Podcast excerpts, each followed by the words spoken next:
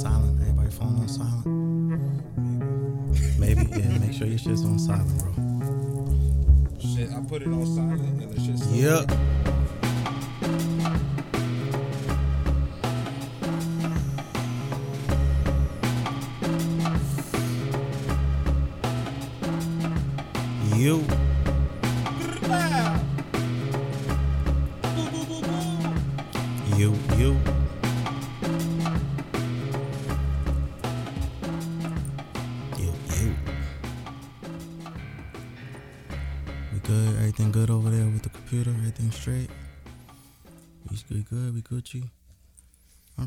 Hello, good people. How are you good folks doing? This is the For the Stress podcast. It My is. name is 4KJ. Damn. That is too. I see you shining with the blink on, bro. What you Oh yeah, yeah. I've been yeah, man. Frankie. Last couple episodes up, you know, I've been looking at Frankie got the jewels on. But uh the Jewel. he got the jewels on. Um Tell him that I sent you. word, word, word. Uh where where was at? My name is 4KJ. That's where I was at. My name is 4KJ. This is For the Stress Podcast. I am joined always by the good brother Frankie Meadows, aka El Capitan, aka El Cap, aka the left, aka the backwood ninja. How are you, beloved? Excelente. Excelente. Uh mucho gusto. Did I say that right? Yeah. Oh well. Yeah. It's a little rusty. You said it right. It's a little rusty, but I'm- Wrong context, but yeah. Oh, all right. See, you know, I ain't take Spanish in mad long, so you know, I'm trying Well, to what'd you say? Mucho gusto. mucho, mucho, mucho gusto. a pleasure. So I'm saying, a pleasure. So it ain't really. So what I was supposed to say? You were supposed to say, oh, like muy bien. That's very Oh, good. muy that bien. You feel excelente. What about está bien? Está bien? That's Está bien. Or you, yeah. Está Está bien. bien. Está bien saying it's okay. So it's like still out of context. But why would you say it's okay for me to feel excellent? I mean, I don't know. Fuck, nigga. I'm right? just- No, but I'm just saying that's how that's what's being said. Look, man. To be Spanish teacher Yeah. here. Full disclosure, all of my my span my Spanish was learned in the hood. So my All of is- his Spanglish was learned in all of my Spanglish was learned in the hood. Um, we have a guest this evening. We have the good brother Dennis Febo in here. You gotta gotta do it again because you know how are you, beloved? I'm great. Thank you. Thank you. Thank Um, for having me. Uh, Dennis is. well, I'm gonna give you the proper introduction, but before we do that, church announcements. Follow the show on everything Instagram for the stress underscore podcast. You can follow me on Twitter at twitter.com slash 4KJ. You can follow Frankie on IG at Frankie Metals. You can follow A Celestial Goddess on IG for your holistic healing. You can follow at Ivy's Tico on IG for your herbal needs. And follow Embrace Naturally on IG for your hair care needs. Follow the dojo on IG at the dojo JC for your recording needs. Make sure y'all like, rate, review, subscribe. Tell a friend, tell a motherfucking friend, and all that good shit like that. Tell all of your motherfucking friends. Now, Dennis, thank you, bro, for coming here first and foremost. For those who don't know, Dennis is a I don't even know how you would classify what you do because you damn near do everything. I do a lot. um, Dennis is a he's an activist from Jersey City. He is a motivational speaker. He's a is abolitionist good to put in there? Mm-hmm. He's an abolitionist. He's a political activist. He is a reformer. He's he's he does everything, like damn near everything. Um, so I appreciate you coming here to kick it with us. How you feeling, bro? I'm great, man. Great. Healthy, strong.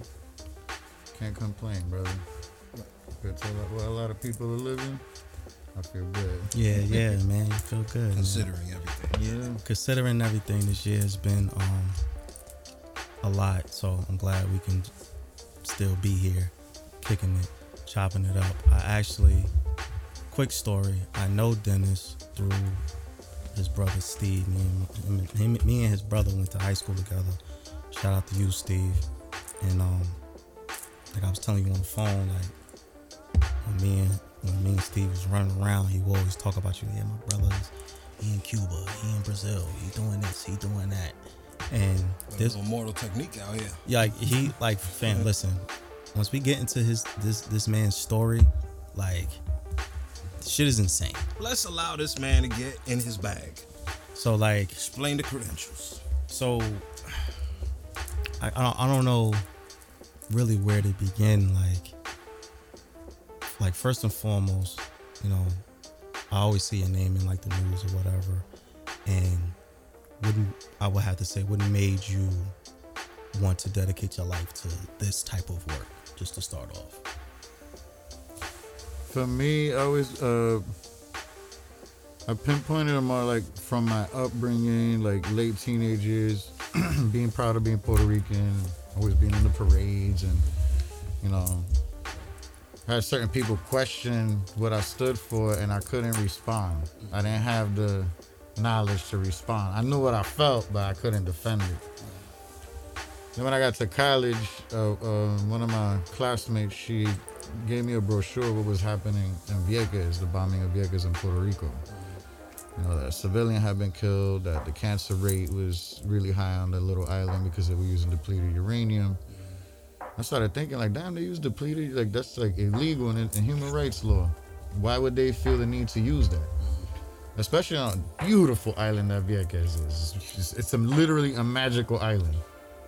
Phosphorescent bays and all kinds of stuff that, that are over there. So, when I got into that story, and then I was like, yo, I want to stand against this, they were having a trip to New York to go to the Intrepid on the West Side Highway to protest against the Navy for being in there. and when I got there, I was 18 at the time, and I saw what I expected to be mad Puerto Ricans there protesting, but what I saw was a bunch of other communities.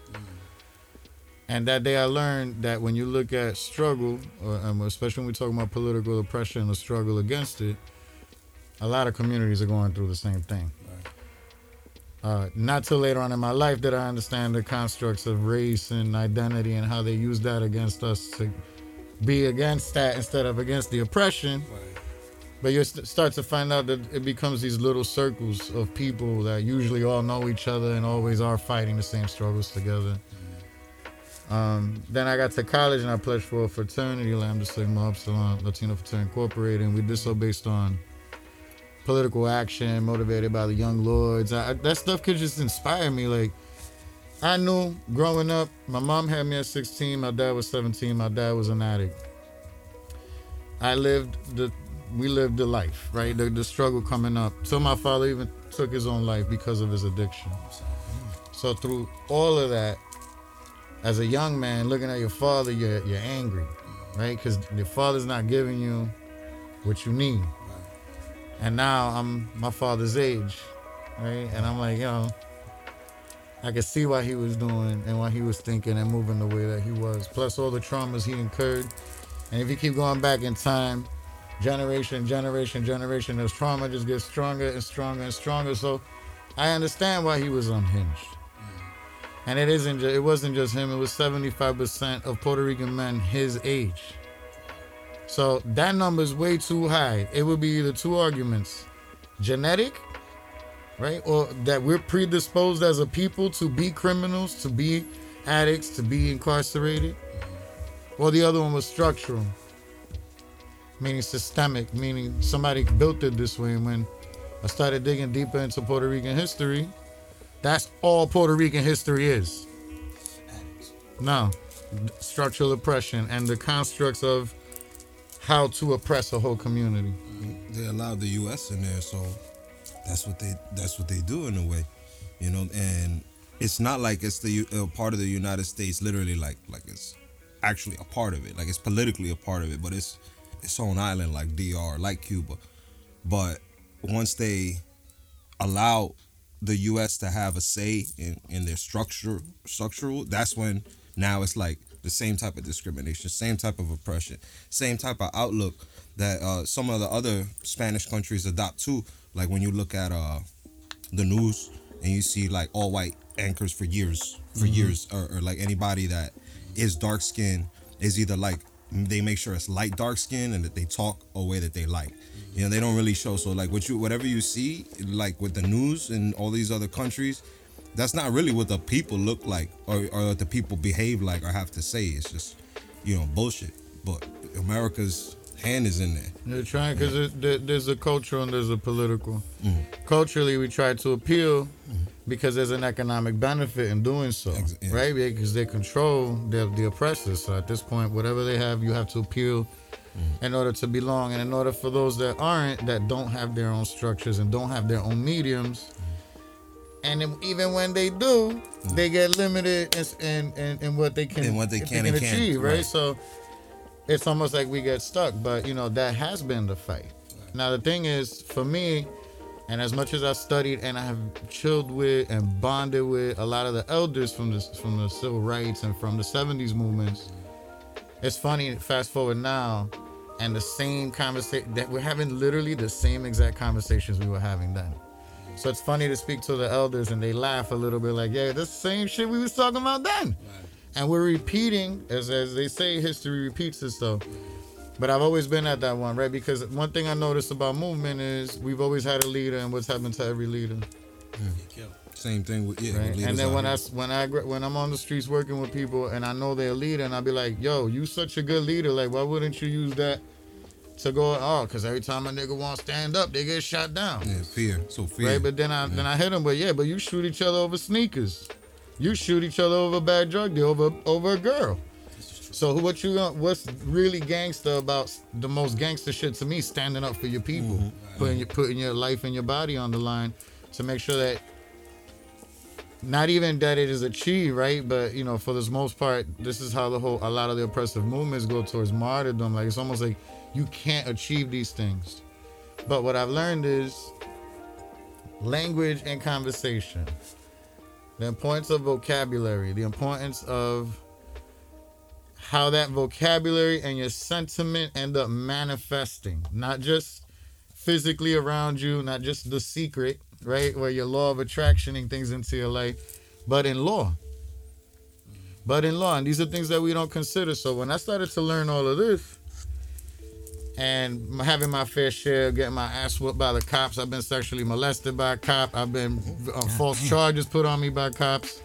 I've been through the whole thing Right. even by, by the time I ended up getting contracted with corrections, the first day I walked in the building, I was triggered because, I, and I wasn't by inmates, it was by the COs because of what they represented to me. And it took me a couple of years to figure out these are just people. Like some of them might put the, the suit on and, and and get into the but most of them are just people. A lot of these are elders, like people's grandmothers and grandfathers. Like they've been doing that for 20 years. The people like them. So I was like, it's not all encompassing. It's not just when we speak about government or society or community. Those are ideas. That's not real. But when you start to make it concrete, you make it real. When you say government, and now it's these motherfuckers' faces right here. They have names. They take shits. They get sick just like everybody else. And when we start to recognize our power in our declaration of being, when we're speaking to someone, and this is something that we've been indoctrinated, would be a president or a pope or a priest, a teacher, an administrator, anybody that we consider to be in a position of authority, we've always been told to humble. And we know that growing up, we some of us won't even dare speak out just because we know we're gonna have to deal with the consequences of what would happen if we did so. So with with all of this, would you say that fight for you know, kind of breaking down those barriers is, is what made you connect to Absolutely, man. I told you, I was in Cuba. I smoked a blunt, the first blunt I got out there a month in. I stayed on the street. There was nobody outside. It was just quiet. Wind was blowing. It was night. The night was beautiful. I didn't even get to do that. And I said something like, Yeah, you know, Frankie's Cuban. "Oh, word." Yeah, I was like, I, at the time I was homesick. I had been there a month, and I felt what homesick felt like. And then uh, something said in my head, "What is home?" Right, and then I was I started thinking. I was like, we grew up everywhere: Brooklyn, Yeah. New York, Puerto Rico, Jersey. We lived in Tennessee and Kentucky, Florida. I've lived all over the place. I kept saying, "What's home to me?" And then literally, I felt my feet and my energy going to the earth, Oh. right where I was standing. yeah, the spiritual awakening. Exactly, right? Right in that moment, I said, This is my wherever I put my feet is my home. Right, the world is your home. Everything else is bullshit. Mm. Political boundaries, documents, colors on mm. cloths. And and and we put those things in front of people and all of a sudden they assume that it means something. And we're held to a standard and to account of how we're supposed to behave under that concept. And when we talk about for me growing up religious, I'm not religious anymore, but it always stood with me that Jesus said in order to enter the kingdom of heaven you must be as a child. So ever since then, anytime I look at how to appeal to the world, I look at how a child a child would, Mm, pure, Innocence. and I remember it in myself. of course. I always and I remember it in people. Like even when I'm in the jail, I'm talking to a dude. He might be all big and bad. I you literally the looking at a child. Yeah. You see You the know what I'm saying? You can see that in people. So when you acknowledge that, that empathy, then that allows you to connect and move with and people. they see that you see it too by how you treat them and look at them. Everything else becomes a filter, like the like the mesh in front of the mic, right? There's a filter that doesn't allow me to to fully engage, Right. genuinely engage with someone. Because if I have to consider any part of your identity that's not your spirit, in order to engage with you, I lost the game. So, so let me ask you: Do you can you pinpoint one moment when you realized that this was a that you were spiritually connected to this movement? Yeah, because I realized my early 20s, and I know everybody in that age range knows that feeling like you're coming out, you're, still, you're a young adult, starting to realize like a lot of things that people told you wasn't really what it is. And is. that questioning everything. Yeah, so um Programming, Yeah, and all questioning that shit. everything. Yeah, that's so since birth, since history book date, since since the minute you know your parents even say something to you.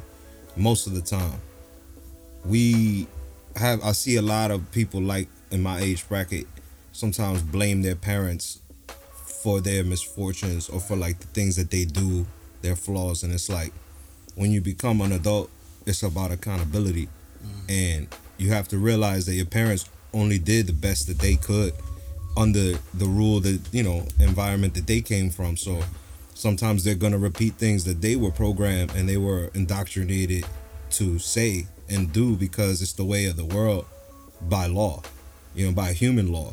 And I and I think for us as just humans, I think around that age is when all of us start kind of questioning like, do I have to behave this way? Do I have to abide by these laws? Is this right? But you still question it coming up, especially like from the environment we're from. You, I know for me, I started to look at the hood as like like a cage for real. And it was just it, i started looking at around it's, it's, interesting you said that around that age i started looking at it like yo this this can't be it. Like these these blocks these wars we having over turf that's not ours like this just can't be it for us. And i, I, I think you said what early 20s you said yeah i would have to say that's when i kind of started questioning everything that i saw around I mean, it's age. part of our physical development. Mm-hmm. That's the final stage of the of your growth spurt of your brain. Mm-hmm. So it's funny because at 21, you still haven't made the connections yet, right? But you're starting. So this is the and the way development works is platform on platform on platform. So if you don't if you don't strengthen any of the platforms you're developing, by the time you hit 21, you, that's why you see a 21 year old they're struggling with their transition into adulthood because they don't have the foundations. So we were dependent on somebody teaching us the foundations who didn't have the foundations themselves, who didn't have the. And you keep going far back. We've been so broken. Uh, a disconnect from, and it's funny growing up religious until I went to Cuba, and the way that it is connected spiritually over there really resonated with me. Really, because I noticed like out of all the all the stuff that people put behind brujeria, santeria, the devil, I noticed not anything that had to do with black spirituality It's was considered it's- evil. Enemy, yeah. We'll go in the middle of a Black Lives Matter meeting protest right now, and I'll, I'll grab the megaphone. I say, I'm heading over to a voodoo ceremony. Who's coming with me? I bet you none of them will come. Nobody, everybody be like, "What are you? What the fuck are you so that's black, about magic." then? It's literally the root of our of who we are as a people, but we consider it to be evil. See, a lot of um, I say African Americans, meaning people whose families came from the the turmoil of American oppression, right? They lost their identity. Right? They say we have no. Uh, Malcolm X changed his name to X because he ain't know. right right? So, in other parts of the world, you guys have a the wrong conception, all right? Even in Africa, you have the wrong conception of Africa of what Africa looked like because you have an image that's painted in you and in your parents as far back as our parents. You know, now my mom came from there, so she had an image to give me that wasn't diluted. You know, it was like she'd look at the news and be like, "That's bullshit.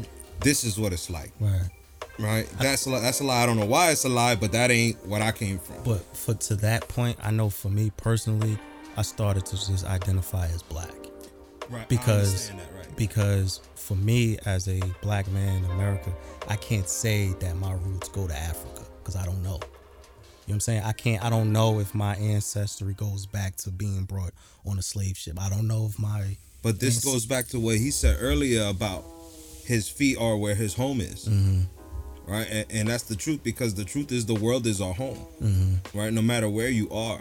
You know, just because the government taxes for things don't mean that that's not your you don't have a right to be anywhere in the world. This this is actually going into um, a, con- a point that I wanted to bring up.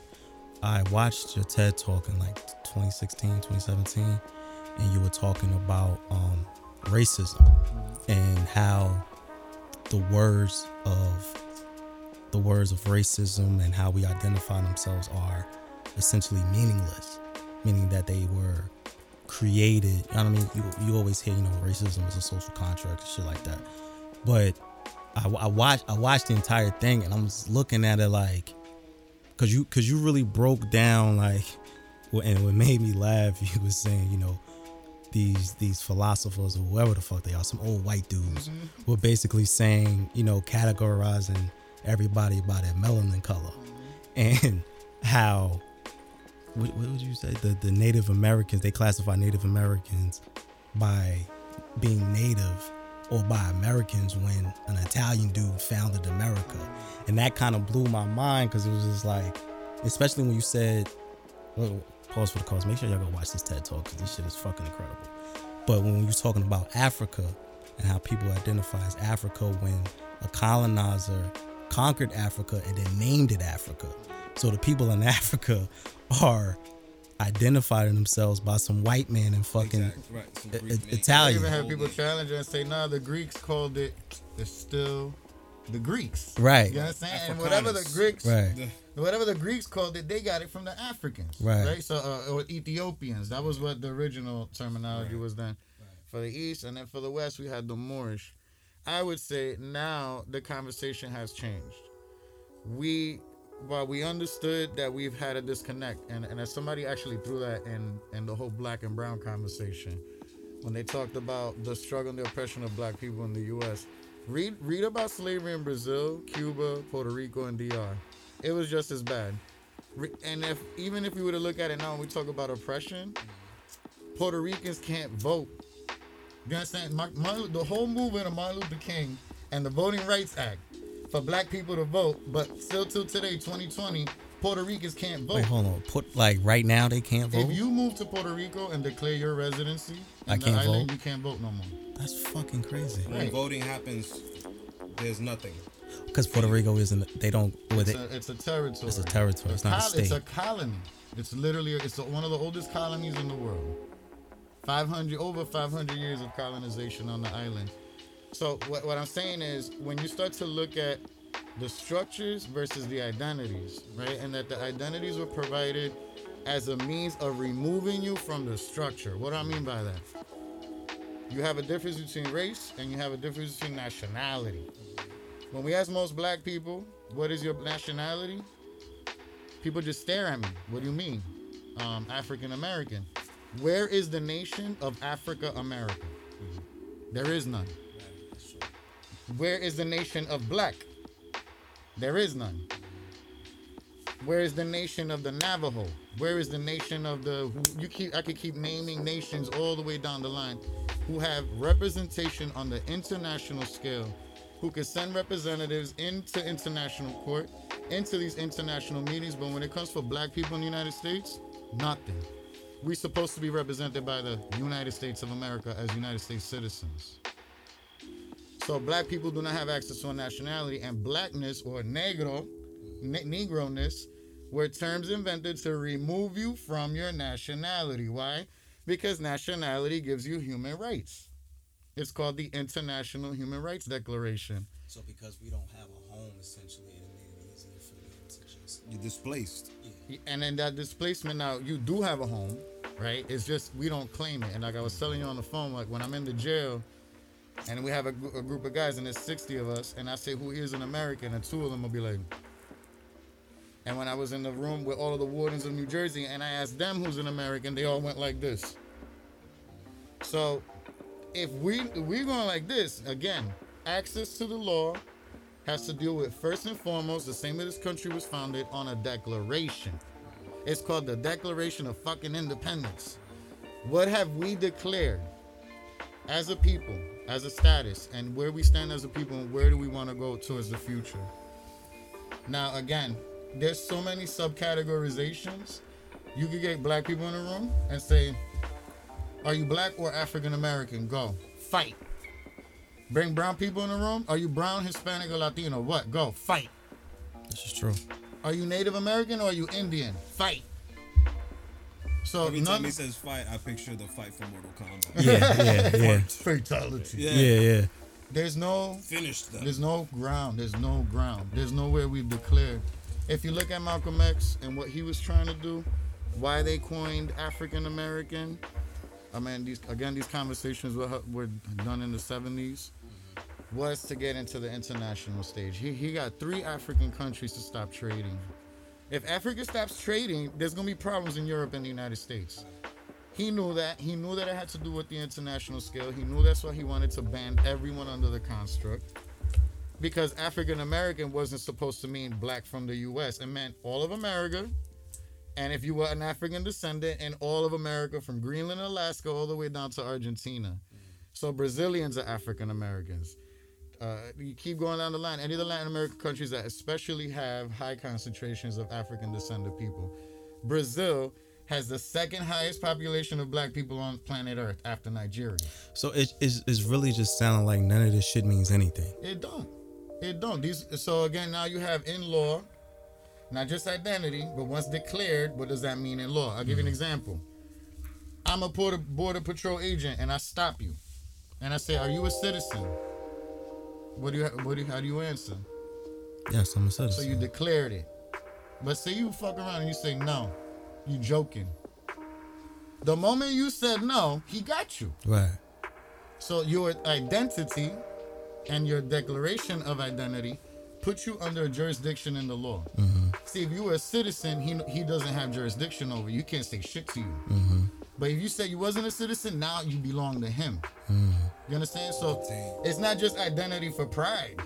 Because identity means shit. Mm-hmm. When a cop and you're being called over loudspeaker, black male, wanted black male, that means something. Right. It's meant something since the foundation of this country. It meant you get to shoot his ass and you can get away with it. Right.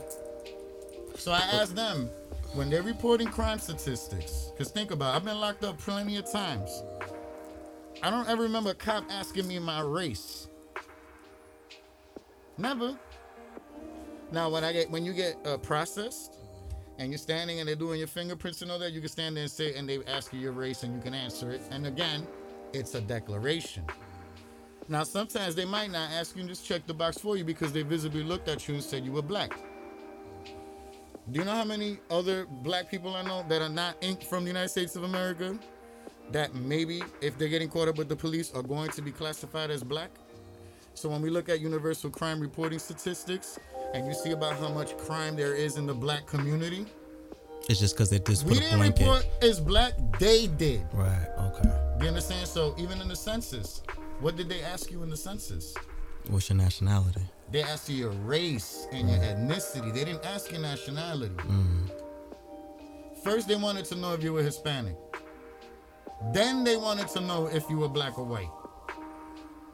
What the fuck does that have to do with anything? That was my next question. What and literally comes from uh, from the uh, eu- eugenicist movement. They created the, the Universal Vital Records Office and created the conversation of race as categorizations so that they could figure out who were the undesirables. So all it So- just sounds like all of this is just like another means of control. It is, and it has nothing to do with us. We didn't come up with this shit. Mm. Neither did our ancestors, and this is my biggest fight with it. If I knew my ancestry, that's why I'm saying the fight's different now, because I could go get a swab and go find out my DNA, and I could find out my ancestors are Zulu.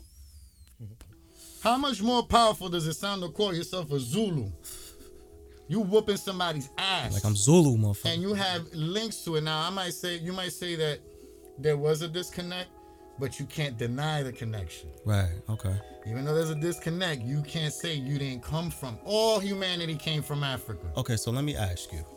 with with everything that you said about just identity and it all being a construct, I'm noticing now in modern society that we are adding more labels to things. Like there's more division. Like I'm Jamaican American. I'm not black. I'm Jamaican American. Or even if you go to like sexual orientation, like I'm I'm non-binary or something like that.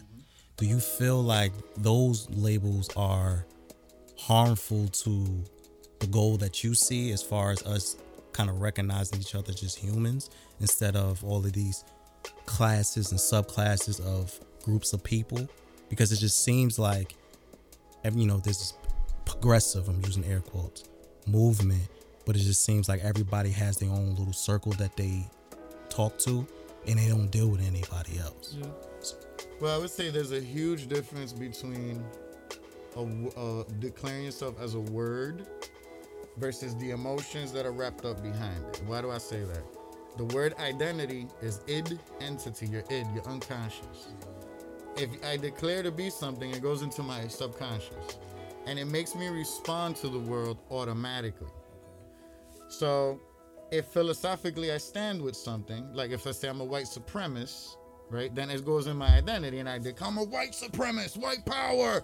And they say it and their face is red and all this emotion is coming out of them when they're doing it, then you know the predisposition towards action. I could stand here right now and say I'm a Democrat. Now I'm a Republican. Now I'm a Democrat. Now I'm a Republican. I can keep switching. Who's gonna say I am or not? who can come and test me and say, yeah, that is what you are and that isn't what you are. And even if I am a Democrat or not, and I'm in a room full of Democrats and I say I'm a Republican, I just said a word. I just said a word. Because if you ask, trust me, I've spoken in front of thousands of people, and every time I ask, are you a Democrat? And they raise your hands if you're Democrat, they raise their hands. So I say, what does that word mean? What does that mean to you? People are like, I never thought about it. Or you just called yourself by word and you have assumed associations. See, now you have two ways of living awake and asleep. And for those of us that are saying that we're awoke, for anybody to use the, for, again, the it's the filter. First, I need my spirit and my humanity. If I speak from here, then everything else is okay. Cause I could, we can come together about issues that affect you that don't affect me. Right? For someone with melanin versus someone who's visibly effeminate versus someone who's disabled. When you have those drastic differences, then and people never really interact. All of us has happened to all of us. You met somebody you never met from people from that place, and you feel lost a little bit. But if you come to people with humanity, regardless if you fail, you can always apologize and they'll always accept you right back in because you understand that there's that recognition. But when you start, the, the identities aren't a problem. It's when you start to put your identity above the identity of another, or that we anchor. There's nothing wrong with being, uh, uh, uh, admitting that we're oppressed, but I'm not gonna anchor who I am in oppression. That's that's another issue. Because if I recognize the power and the greatness of my ancestry, that out of all of that natural selection that happened during slavery and genocide, my our ancestors survived, mm-hmm. which made them the strongest, and we came from that stock. Now, do you do you have you encountered any pushback because you know you are, you know, a, a, someone of Puerto Rican descent, and I'm thinking about it like you know with, with everything you said about identity, I could see someone black or African American saying you can't talk about our struggle because you're from a different nationality. Mm. Have you encountered anything like that? I mean, not as much, not not often. It happened to me the other day when we did this Zoom call but I felt like there was more of a there was an alternative uh, what is it ulterior motive to that conversation more than it was about because it becomes a power thing right right and then and what we call the, the struggle olympics right because no one black person if especially if they say they can't really uh, show that they came from slavery there was a lot of free black people in this country and again, so for uh, so you're mis you're, you're misrepresenting this. Think about this shit, bro. The entire interaction based on melanin. This shit has nothing to do with us, right? But we took on the identity, We took on the meaning, and then we hold each other accountable because this is what I end up arguing. When we say black or brown, and I pull up a skin test of all the shades of skin, and I tell somebody, do me a favor, stop where it's brown, and then once it's after it's brown, I want you to stop where it's white. You see people all kinds of answers. Right. So I'm not gonna sit here and put either pull out a litmus test, skin mm-hmm. test, mm-hmm. brown paper bag test, Right. because then I could pull up a law that says one drop rule. That was in the constitutions of the various states in this country. All right, so according to them and according to their laws, I'm black. They see me as black. It doesn't matter if you see me as black. If you don't admit me as black, that's fine. We cool. We can walk away. But when they see me as black, they'll lynch me, they'll torture me, and they'll do anything they'll do to any other black person because they consider you black. They've done it in Jersey City plenty of times. Now, if out I, in the park chilling, everybody get treated with the same type of uh, oppression, you know, racism. Yeah, and I and I asked that because it's like, like you were saying about the struggle Olympics, and unfortunately, I spend a lot of time on social media, and I see a lot of that. I see a lot of people trying to, you know, a lot of people, especially infighting within our community, or even if someone from a Latino Hispanic descent saying something about Black Lives Matter. I've seen them get attacked like, oh, yo, you ain't black. How you gonna talk about our issues? You don't know what the fuck you talking about. And you know, I agree with what you're saying. That's why it doesn't make any sense to me that if the system categorizes all of us, no matter what island you from, as black, then we're all essentially in the same fight. and we didn't come up with the standard. They did. They had the blue vein test, right? The blue vein test is if you saw the veins on your neck, you were part of them. You And didn't what see the vein? benefit? What benefit would it have for them to, uh, you know, create that division? Because you divide it, and how much stronger would your vote or anything be if everybody voted under the same umbrella? It would be unstoppable because you bring everybody together, regardless of that background or that detail that they created, so that we could view ourselves as not one another when in turn when in turn we are and that's what division is to divide and to conquer you conquer by dividing so And that disconnect can be reconnected. absolutely That disconnect can be reconnected. I'm gonna say it over and over because not only is it culture, we also have gen- now we have genetic testing. Chris Tucker, uh, uh, uh, Missy Elliott, uh, Ludacris are all gaining dual citizenship in Africa because they're tracing their history back. They could go to the time. People say, "Oh, I don't know Africa." Then fucking go. It's a plane ticket. Go and Mm-hmm. you go. go, every, you go, to. AC you go everywhere else but Right, you won't go, go, learn your, go learn where you came from. Now, and uh, uh, even if you're not from there, mas eu fui, eu morei na Bahia no Brasil. Eu falo português, mas eu não sou brasileiro não. I'm not Portuguese and I'm not Brazilian, but they wouldn't tell the difference, right? So to me is, if I am especially gonna go visit Brazil, then I need to learn the cultures and the norms and the traditions of the people there. And once I'm there and I'm accepted by certain groups, then I can start to navigate. Gives me more access to social networking. The more social networking you have, the more improbability of success you're gonna have in the world. So if I'm sitting here going, nah, fuck white people, I, I can have all the reasons to say that, but I know that that's not true. I've had plenty of white people absorb white people in my eyes with the amount of work that they do in our community. People talk shit about white people, yet they're not doing the work, and that white people are coming in from the outside doing the work because they understood. This is true because I see a lot. I see, especially a lot of these protests, especially here in Jersey City, even across the country. You know, you scream Black Lives Matter, and the whole crowd is white. And it's like it's a few of us out there, but majority of the crowd is white, and that's saying something because it's like you are you're screaming Black Lives Matter, protect Black lives, all this other shit, but you're not out there with the people. Now, I'm, I'm not going. I know that's a blanket. It's funny too because there's also the assumption of lived experience. One of the one of the brothers that works with me, he's he's dark skinned. He grew up in Garfield, right? And he he tells me all the time, I didn't go through none of that. He goes, you hear all that that they talk about oppression and all that? He goes, I didn't live that life. When he came with us to, we went to uh, on the hill. We were doing street education, and he was walking me down the street. And he's looking around. He goes, bro, this shit is so foreign to me. So it got me thinking, right? He's like, this is a, a, a educated, wonderful black man who's represented in the world who does not feel the same way other people say black people feel. So we can't stand here and generalize an entire group of people when we know we get behind closed doors. That's not the case. Again, now people start to say, "Well, I well I know that no, there ain't no God of black. There's no God of brown or Puerto Rican or American. Nobody gets to stand up and be the ultimate determinant and tester of who can belong in a group and who can't." Again, if we're gonna base it on melanin, then we're being racist. Why? Because to base your identity on melanin is race, and the science of that, the ism, right? Or to be a specialist, a biologist, a chemist, a racist. You're using racial language, which was invented for by them, to identify yourself. You are now racist. So you're saying black people can be racist? So again, there's the racist of well, hey, uh, spick or like that kind of racist.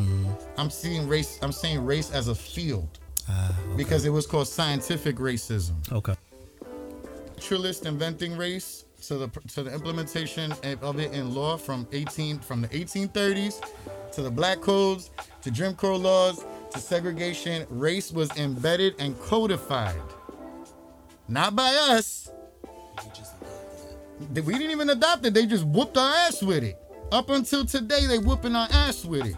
Again, now when we're gonna stand in front of the whole world, how can we? Who who's gonna defend? Obama didn't do it. Kamala Harris for sure ain't gonna do it. We gotta stop acting like because another puppeteer came into place, all of a sudden we're gaining more access. We're not. We don't have the structures necessary. Like I was telling you, we could say, yo, say something bad about the Jews right now. I dare you. On camera. They will be on your ass like like I, I listen first of all i understand what you're saying about the jews nobody's gonna say nothing about the jews because you are absolutely right they will be on your ass they'll shut this whole operation down my question They question ain't is shutting shit down because they don't ain't no overhead Jewish run. This Nah, is but black they, know owned they, they over here. control media. You know what I mean? You get enough. They try to do it to the lady from the Board of Ed. They're You that. I mean, they're she that strong. we her talked Yes, they are that strong. Yeah, but it She don't just take made them a a lot. post, bro. Yeah. She just made a post and it caused that much ruckus. You that shit ain't gonna happen in the back.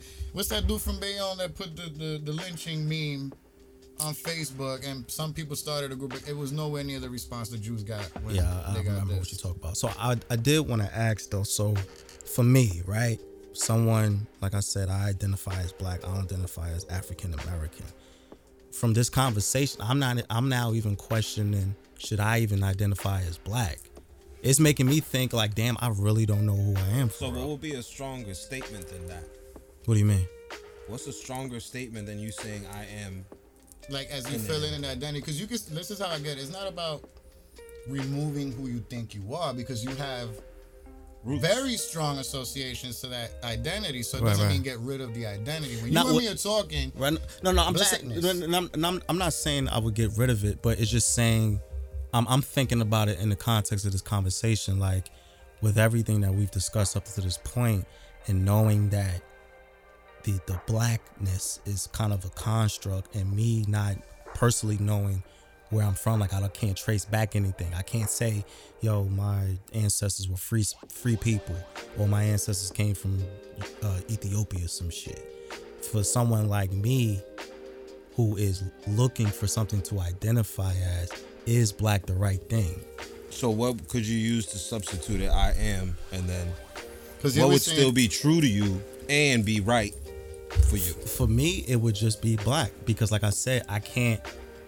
say yo i'm african american because i don't know You for can me also say I am a human being. or i'm a human being but see for me i connect with the blackness it's for and i'm talking about blackness and the culture of blackness so what is that to you to me it's my environment the music the the the people the, Culture in a sense. just from- the culture your i identify with the culture because, because, because that also gets tricky when you start to talk about black culture. Mm-hmm. I I always bring this up. Buford, Mississippi, black culture is a whole lot more different than um, is a whole lot more different than um, Chicago, than Sacramento, than New York.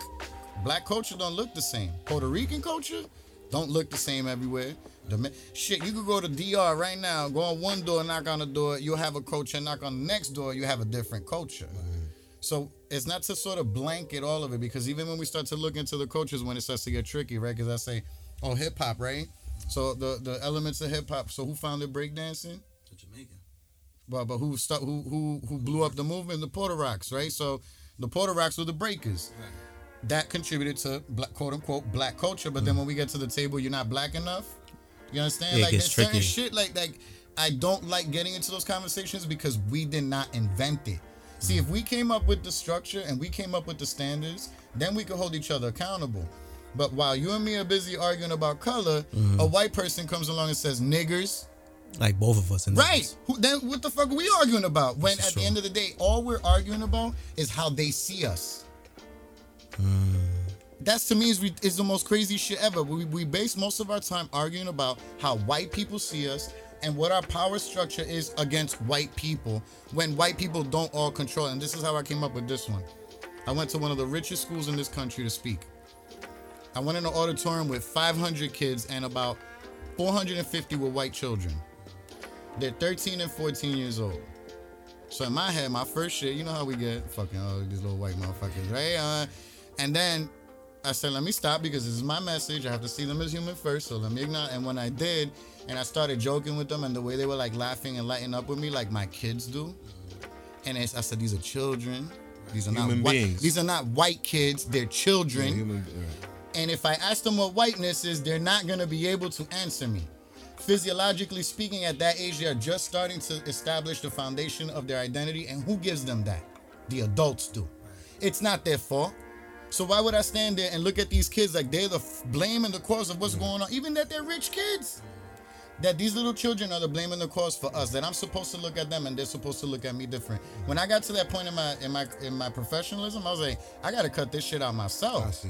Yeah, so you realize that in a way, you can still be racist. Yeah. Everybody possesses that window, but it's more about. See, that's why I say human being because when you say I'm a human being, you break all description, and you just stick to the science that makes us all humankind. But you know what? I think for especially for for black people, I feel like because of our history, we're looking for something to hold on to. And I, Which is understandable because we didn't have a lot to hold on right. to. So but I now so we have more. so when you so when not you specifically, but when people bring up questions about blackness and what does it mean and try to break it down to the very last molecule, it damn near offends some people because it's like I don't have anything else. Why are you taking this from me? And I can identify with that because it's like, yeah, bro, like I don't know what else the fuck to call myself. Like, how am I going? Like, I don't want to be human because the state of our people in this country, we were never made to feel that way. So even though we are technically all human, we were never treated that way. So even a- so even just saying, yo, I'm a human being for our community, for the black community, is like I don't even feel comfortable being that because it's like y'all have treated me like I'm not human for all of this fucking time. Mm-hmm. Well, they treated your ancestors. You didn't come in dealing with those things. We got to look at it from like our generational thing. I mean, there We are can't- still things that we definitely right mm-hmm. because we're still going to talk about the structural Right, si- right. the pla- things that are in place that do make it that. And I say it like this: What's the difference between 2020 slavery and 1864 slavery? When we say chattel slavery, we say that you were born in perp- that you were in perpetuity. Right. So if you were you were the son of a mother who was a slave or a daughter, you would be a slave, mm-hmm. right? So they go, no, that's different now. That's why people are arguing the difference to say. When I say, oh wait, but you're 30 to 50 percent, depending on where you come from, more likely to go to prison mm-hmm. if your father went to mm-hmm. prison. Right. So they don't need perpetuity laws. They It becomes part of the mental construct. right. Um, It's still this- slavery. It's still sla- and it still exists till today, It right? looked different. right. Um, and two quotes that really, really stood out to me. One of them was um, one of the, the earlier presidents when he said, when they were talking about black people, they made a distinction between a slave and a freeman. And what they argued was that a slave was was so oppressed that there's no way their mind could go back to being normal. So they always saw So like a failed experiment. Right, and that they, you know, and this, and again, this was a means to control black population who didn't have, who at the uh, all right, the first treaty ever signed by the United States of America was the Treaty of Peace and Friendship. The Treaty of Peace and Friendship was with Africa. The first war ever fought was against Africa, the Barbary Wars. We don't learn that in school. Why not? Because why? The Africans were the ones that gave Europeans permission to come over here. If they didn't pay their tribute, they couldn't come to America. George Washington knew that. So he wrote this lovely ass letter, letter of peace and friendship to Africa to say, can you please recognize this as a free country? Because in order to be an independent country, you must be acknowledged by others on the world stage Like gangs. as independent. You need the green light. So now, Thomas Jefferson paid one one sixth of the U.S. federal budget for ten years to Africa as tribute.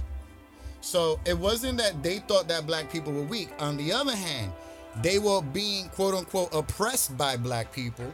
And one of the earlier presidents quoted, "Now that we have the wolf by its ears." You understand? So it wasn't, oh, they took us and this is poor victim bullshit that they taught us about who we are as a people. Nah, we came here as freemen. We came here before they came here. All over Caribbean, South America, and North America, there's proof of African presence before the whites Europeans got here. And that's to say that they were white. One third of conquistadores on those ships, La Pinta, La Niña, La Santa Maria, were black. The first man to see land in America on that boat was a black man. So why don't they teach us this stuff? Because it removes us from the understanding of a participation in history. Histories, they lied to us in our understanding, and this is where we anchor.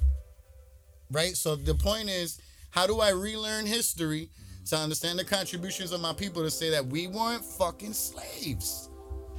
Because this, then guess what? Identity becomes temporal. What do I mean by that? When when did black people start calling themselves black people? Right. Yeah, I'm sorry. Go ahead. When did black people when when was the, the identity black started to be used? I would say what? 50s, 60s? 60s. It's a very new identity. Right. African American, same thing. Right, very, very new identity. I think Before Jesse that, Jackson came up with It that was shit. Negro, Right. right? Negro, Spanish, a Spanish word, a Portuguese word for, for- as an identity. Mm-hmm. That because it, it made it easier for them to distinguish who belonged where. Why did they need black people on a field? Because only black people could stand in the sun. all day. Because of the mellow. That's it. They would die. That's the only It's reason still they true needed today. black. They needed dark skinned Right. people. It's still true Right. today. right. They That, need the that people. white people can't be under the sun and skin cancer. right? So that's the only reason the economy was a set up that way. It, the, it wasn't a new economy. That shit came from Rome. Jesus Christ was was crucified as a slave. That whole com, the common law, Roman law, the way we police, the way we incarcerate, all that comes from that history. But it wasn't independent of black people. There were black royals and mon- monarchs in Europe. A lot of European countries were black. Spain was black for 900 fucking years before 1490. Right on 1492 is when they switched. So how can we? Where does it become black? Where in time, and who gets to decide that? Now, if, I limit my identity till till 1965, then I'm very short-sighted in my ancestry. Mm-hmm. Now, as a Puerto Rican, I'm limiting my identity to what's that? About 1511? But I know that my, my family came from before that. Why am I stopping there? Because they said it? Because they called it rich port? Because it was I was like, I don't know no rich Puerto Ricans. Hmm. So because they called it that, I stop. If I keep going, I'm Boricua. So I know that there's a difference between Boricua and Puerto Rican. Boricua as indigenous and Puerto Rican as the political identity. Blackness is a political identity, mm-hmm. but there's no indigenousness in it. And in order to claim your feet on this on this earth, you must claim you're indigenous to the earth. So a displaced people become a stateless people, become a misrepresented people, become a people who don't have holding law. So, According to your own language so that you use. Right. So because blackness is, like you said, like a, a lawless state, we're essentially a people without a home. Does that make us easier to manipulate? That's why you see the shit you see. They kill a motherfucker in the middle on camera. And on camera get and still got away with it. that they can why still did, get away with. Why did George Floyd's lawyer? Why is he going after human rights? Because he knows, and uh, the fact that I read that that, that made me my heart warm, because we're talking about jurisdiction. right? What is jurisdiction? Where I stand. If I'm here, I'm in Jersey City. If I'm in Jersey City, I'm in Hudson County. If I'm in Hudson County, I'm in New Jersey. If I go to court, I could go to Jersey City Court, Hudson Court, State Court, Federal Court, Right. International Court. Right. There's all these levels of of where you stand in law. Right. And if I want to stand in law properly, I want to stand as a human. Now, it is not human that I mean whether I'm feeling like I'm human or not. That is your right. From the moment you were born, mm-hmm. you have to declare it. Just because somebody's put in your face that you shouldn't or keep trying to take it away from you doesn't mean that we should ever misconceive who we think we are and removing our humanity ourselves So who are we? right? So when I say human in law, not just human in feeling. Okay. If now the feeling leads to the law, right? Because if I say I'm human and I feel it, and I go into a court of law, and I'm fighting for my human rights and the way I feel about it. Now, if I walk in that court and I feel depressed, or I feel anxious, and I go in the court and I start talking nonsense, they're gonna say I'm not right of mind, mm. and my word does not matter in the courtroom. Mm. So your state of mind and your state of emotion, your state of feeling is expressed and ultimately manifest in law. So first your humanity, so that it is declared in law. Then you have what's from the humanity, you have International Declaration of Human Rights, all your rights as a human being. One of those rights is a right to a nationality, and the other is to the right to change your nationality. Think mm. about that. They explicitly stated, I get to declare my nationality as Puerto Rican, but I also have the right to change it. So I could what? I could move to China And, be and become a Chinese. Right. I don't have to look, have slanted eyes or yellow skin or speak Mandarin. I could follow the legal process and declare myself on paper as Chinese if I want to. I've seen a Korean with a Dominican passport because they just work out there hmm. for years. Right? So again, the feeling and then where it stands in law. The feeling is you and me talking. We could talk black, brown. We could talk. We mm-hmm. know because we know. Right. Right. right. But when we're in, a, we're at a table and we're having a discussion, and around this table the city's talking about a budget, and you start bringing up blackness and brownness, guess what's gonna happen? Turn- Shit's gonna fall apart. Right. Oh, oh, how come they? Uh, uh, uh. See, and when we come to the table, we so divided. This is why we keep failing. We can't get it together. I can acknowledge the struggle of a mel. I'm gonna say melanated person. Okay. All right, because uh, if I start saying black, then I need you to do the test. A melanated person still in dependency of the other observing. Meaning, am I light enough or dark enough? If I'm if I go out in the sun in the summer, I get dark. Mm-hmm. So what? I'm black now, but then in the winter when my melanin breaks apart because my body don't need it, I'm white. So for someone like me who can navigate both, I've been called a nigga, and I've had people think that I'm white. So because I can scale both sides, so and I can't scale it all the way where I'm where I'm visibly melanated black person, but I also have dreadlocks, right? And I also have a swag and a style to myself that when they see me, They they, know black. I'm not white. Right. I'm already not accepted. Right. I know what it's like to walk into a store and everybody be afraid that I'm there. Every fucking day I live with that. Every day I live with that uh, uh, anxiety over my shoulder when I walk into somewhere because I know they're looking at me like I'm not part of them. I've been called a nigger by a white person and a cracker by a black person in my life. Yeah, see that that's interesting. I, I've because my complexion is, is darker than both of you. I haven't experienced that. I've been called a nigger by damn near everybody. So it's not like there's no confusion whenever I walk into an establishment. Like it's not for me. Like you were saying, like I have locks, I have tattoos. My complexion is what it is. So they already know looking at me. Oh, that's a black guy. That's a black guy. So I don't have that confusion. So I think my question now is how do we unify on that scale because we have all these little divisions creating this infighting. But like you said, if we're just infighting to if we're just infighting over how the white people look at us, how do we kind of negate all of that just so we be like, I have all a right, perfect solution. Ready? let me hear it. Get white people to define whiteness. Boom. Get get white people to define. See, this is the That power- is real is shit. My structure. my shit just went. pff. This is the power structure. Whiteness, and the more melanin, the more further away you were from being a human being. Right. Right? And this was closer to God, and this was closer to the devil. Mm-hmm. Right?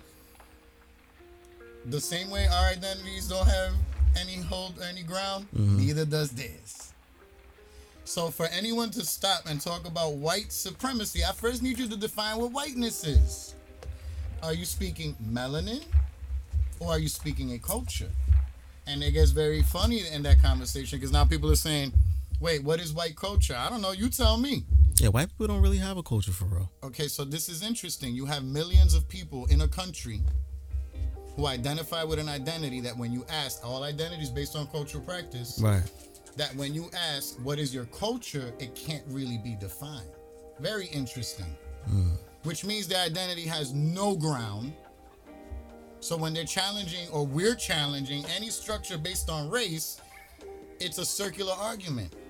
So what the fuck are we all chasing whiteness for, or trying to combat whiteness when none of us Bro, can define it? is so old. I think this is one of the Cause, like, cause, hold, hold on, Like- now that I'm thinking about it, right? Like, we are trying to fight a system of whiteness, right? But like you said, that doesn't really mean shit at the end of the day.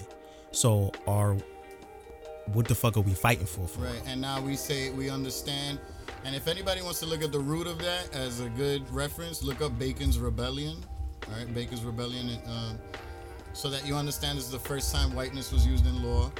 Why whiteness was used in law? It was used to divide and conquer because there was the war between Indians, blacks, and whites trying to figure out who was the dominance of the land. It's really economy, right? So if I'm gonna say, all right, where does blackness help you on paper? Not in identity. um, Nowhere. but it can. See, it does. Because this is the beauty about this whole uh it shoots itself in the foot. Blackness shoots itself. Racism shoots itself in the foot. And if you know how to play it right and you understand what I'm talking about in regards from your humanity and law, jurisdiction, declaration, and then how you get to defend these things.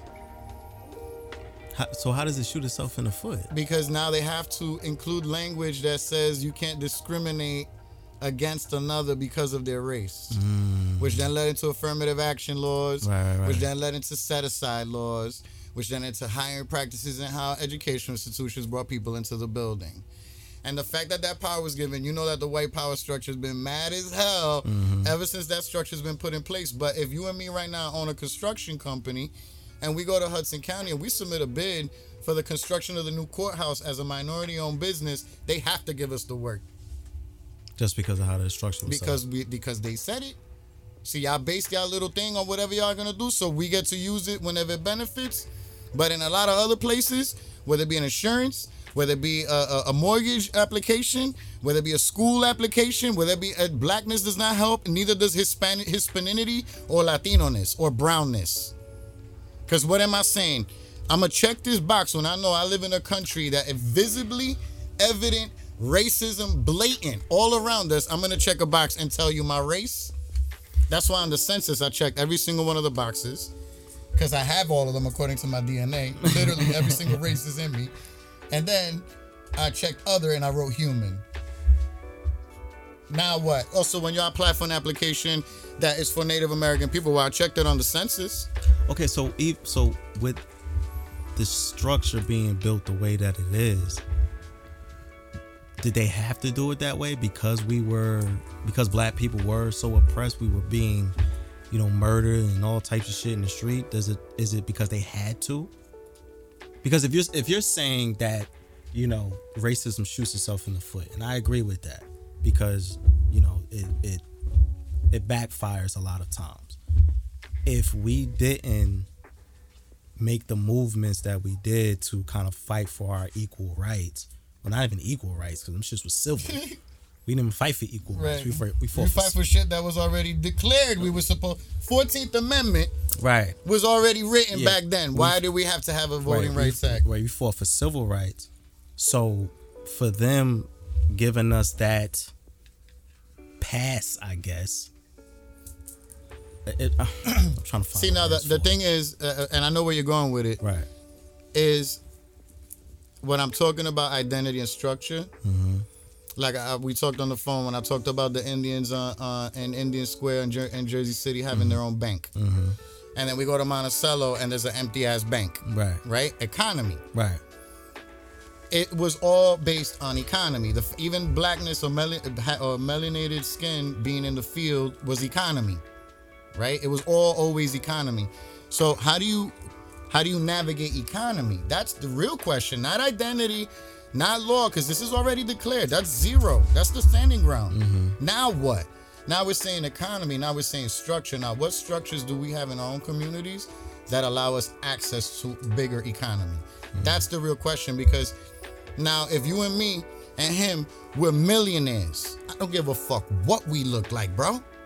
We walk into any of these rooms, they sir, right away, Right, right. right away, sir. Right. Right. That's a fact. You know what I mean? So green will always beat black, brown, and white, This is true. right? And then how do we get the green? What structures need to be in place? Now we say, oh yeah, the structures out there limit us, absolutely. But guess what? There's been plenty of examples of people that's done, done it. There's enough examples in history that show us how to protect it. Mm-hmm. Because I say the same thing when we march, we approach, we march and protest. We've been marching and protesting forever. Mm-hmm. There's a science to that. Don't go out there thinking you could just do it. Somebody gonna get hurt Right. right? So study what the ancestors did. It's already in front of us. They've already held these conversations about colorism. They've already held these conversations about class and racism since then. Now, who's dominated the academics behind it a lot of the time has not been the black and brown community. Mm-hmm. A lot of these professors in those African American studies departments were white. Yeah. Much power to them. I like love the fact that they cared enough to go that that, that far, even to get a PhD in the topic. But when we talk about us now, if I'm going up to them and I'm saying, "Hey, uh, we're abolishing slavery in New Jersey, or we're abolishing slavery in the United States," what do you mean? Um, slavery's still legal? What do you mean? The Thirteenth Amendment says slavery and voluntary servitude is illegal except as punishment for a crime. Oh, I, I wasn't aware of that. So you are a, what professor, what teacher, what anybody would stand up there and literally with a straight face, and this is what I'm talking about, the indoctrination of culture. Because we were talking about Juneteenth last year. I already announced we're making a move against slavery, mm-hmm. and people want to celebrate the end of slavery in Texas, which is not even the real story. Mm. They picture some bullshit. Everybody latches on. The governor makes it a fucking holiday to go over the fact and oversee the fact that it's still legal. Then we're out here trying to make everybody aware that it is, and people are like, nah, y'all crazy. and it's funny to me, bro. So, do you think we need to start looking at it from a- a more economic sense? Because this, now that I'm thinking about it, everything does move on green. This country is built on green. So, if us as minorities start looking through the context of identity and culture through an economic sense, would that bring us the type of progression that we're all that we all say that we're looking for? See, you know, I love the I love the way you phrase that question because it kind of answers itself if we look at it through the prison system. Okay. Because prison is a culture. Okay. Yeah. Jail is a culture. It has clothing, it has talk, it has code, it has language. Right. So this is a So different we have a culture that we subscribe to, that we participate in, but we it's uh, the, the the vocabulary term is simulacrum, a copy of a copy. You don't understand where it originally came from, so you live in this cloud about what it is, right? So because whether we're choosing to or not, they're still doing it. Guess what? Because not only we participate in the drug economy that we don't control, that comes from the outside, we also participate in the prison economy, which go hand in hand, which also participates in the law enforcement economy because they enforce those laws to pe- people behind bars who do so. Now, if we take out of the 2.3 million people that are incarcerated in the United States, super heavy population of that being black and brown, how much money is made off of the community? The economy's already there. There is a monetary value per body per day. So if all these bodies make money, but it's behind the wall, and the money goes towards all the different funnels of the system police, prosecutors, judges, halfway houses, prison, states, federal, all the way down the line. 85 to 90% budgets of all these cities around us spend their money on this. We pay money, tax money into that budget, our community, to incarcerate ourselves, to put ourselves as slaves because we haven't fought the law. It's funny that Kanye said it and everybody got mad. Kanye said it. Oh, he said you choose to be a slave. Right, and it's it's obscene, it's absurd to say something like that because slavery and oppression and the way that it worked. But then again, we have people fighting it. We want to put Harriet Tubman on a $20 bill. She was one of the most powerful gangsters in this country's history, speaking on understanding the mentality between a slave and not a slave. Because even if you were a slave and I told you was a slave, you'd be so afraid to break from it as an identity. Right? Because now, even for the most part, slaves didn't understand that they were slaves. There wasn't an identity they subscribed to. So that identity is kind of keeping us beholden to this system that keeps us in this circle. Exactly. It was created for this very, very reason. It's one of the biggest traps in this society. And it's so perfectly built and constructed that and people can't see it. It's right in our face. Right in our face every single day. And we can't see the way this money structure works. So if we can't see the way the money works, then we can't have conversations about organization because organization costs money. People need to eat, families need to live, people need to go to school. We need money. How do we get this money? How do we get access to those structures who claim that they do what they do but never ask us when they come or they pretend to ask us and then go do whatever the hell they want when, when they're at the table? So the economy question really has to do with financial intelligence, because that's a mentality. Right? There was a thing on Oprah where they took a dude and they a homeless guy and they gave him ten thousand dollars in an apartment, and a month later he was back on the street because they said it was a mentality. They have studies showing the physiology of the brain of people who live in poverty become hardwired and have to really struggle to learn how to break out of the mentality of five dollars will last me till tomorrow when you ask people who have money or you make a comment like that, they think you're, you're, you're you got to be kidding me. They don't understand. Talked about this yesterday. Somebody who has somebody who has not could never really have a conversation. It's two different worlds. Completely, completely. And I've had the blessing in my life of being of. I, I haven't. I've been in wealthy places. You know, I could imagine that there's probably more crazy shit out there of what I've seen. But to see this and to see that and then to see that and especially when i went to cuba and brazil. Like i went to cuba with the purpose of showing the afro-latino connection to get rid of this colorism argument. And when i got there everybody was black. And they're singing "Ite weri were, ite osuo, ite weri were." at night every it was literally the most beautiful experiences of my life. And when i came back i was like yo shut the fuck up shut up because everybody arguing colorism really don't know what the fuck they talking about. You got to travel and see the world before you come back and start to get on that structure because when you see black people and you see africanity embedded and preserved and protected for over 500 years in the face of oppression. Shit cuba has civil wars. Cuba's been in war for how long? Yet the black people in that country, which is the majority of the population, still in a very real way um, um, protected the culture. So what I, another thing I will say is, how do you take idea and make it practice? Right? Because we could talk about philosophies and we can get into that. We know that we we could get further in progression when we align the philosophy to humanity. It's very easy. We, there's no mathematical science behind that. Humanity will get you there. Compassion, empathy will get you to get to the common neutral ground to where you gotta go. But how do we make those conversations real? Like, so somebody said, so then how do we overcome the, the differences, right? Because those conversations still sometimes need to be held so people become educated. And I say we can organize around class, but then sub organize around other structures of identity that allow communication between groups so that we can overcome these struggles. Because people say, "Oh, I, I I don't like these these sort of comments when I hear everyone is biased, everyone is a racist." No, no, absolutely not. Because then that meant that we would have always been that in in the story of humanity, and that's impossible. That's impossible.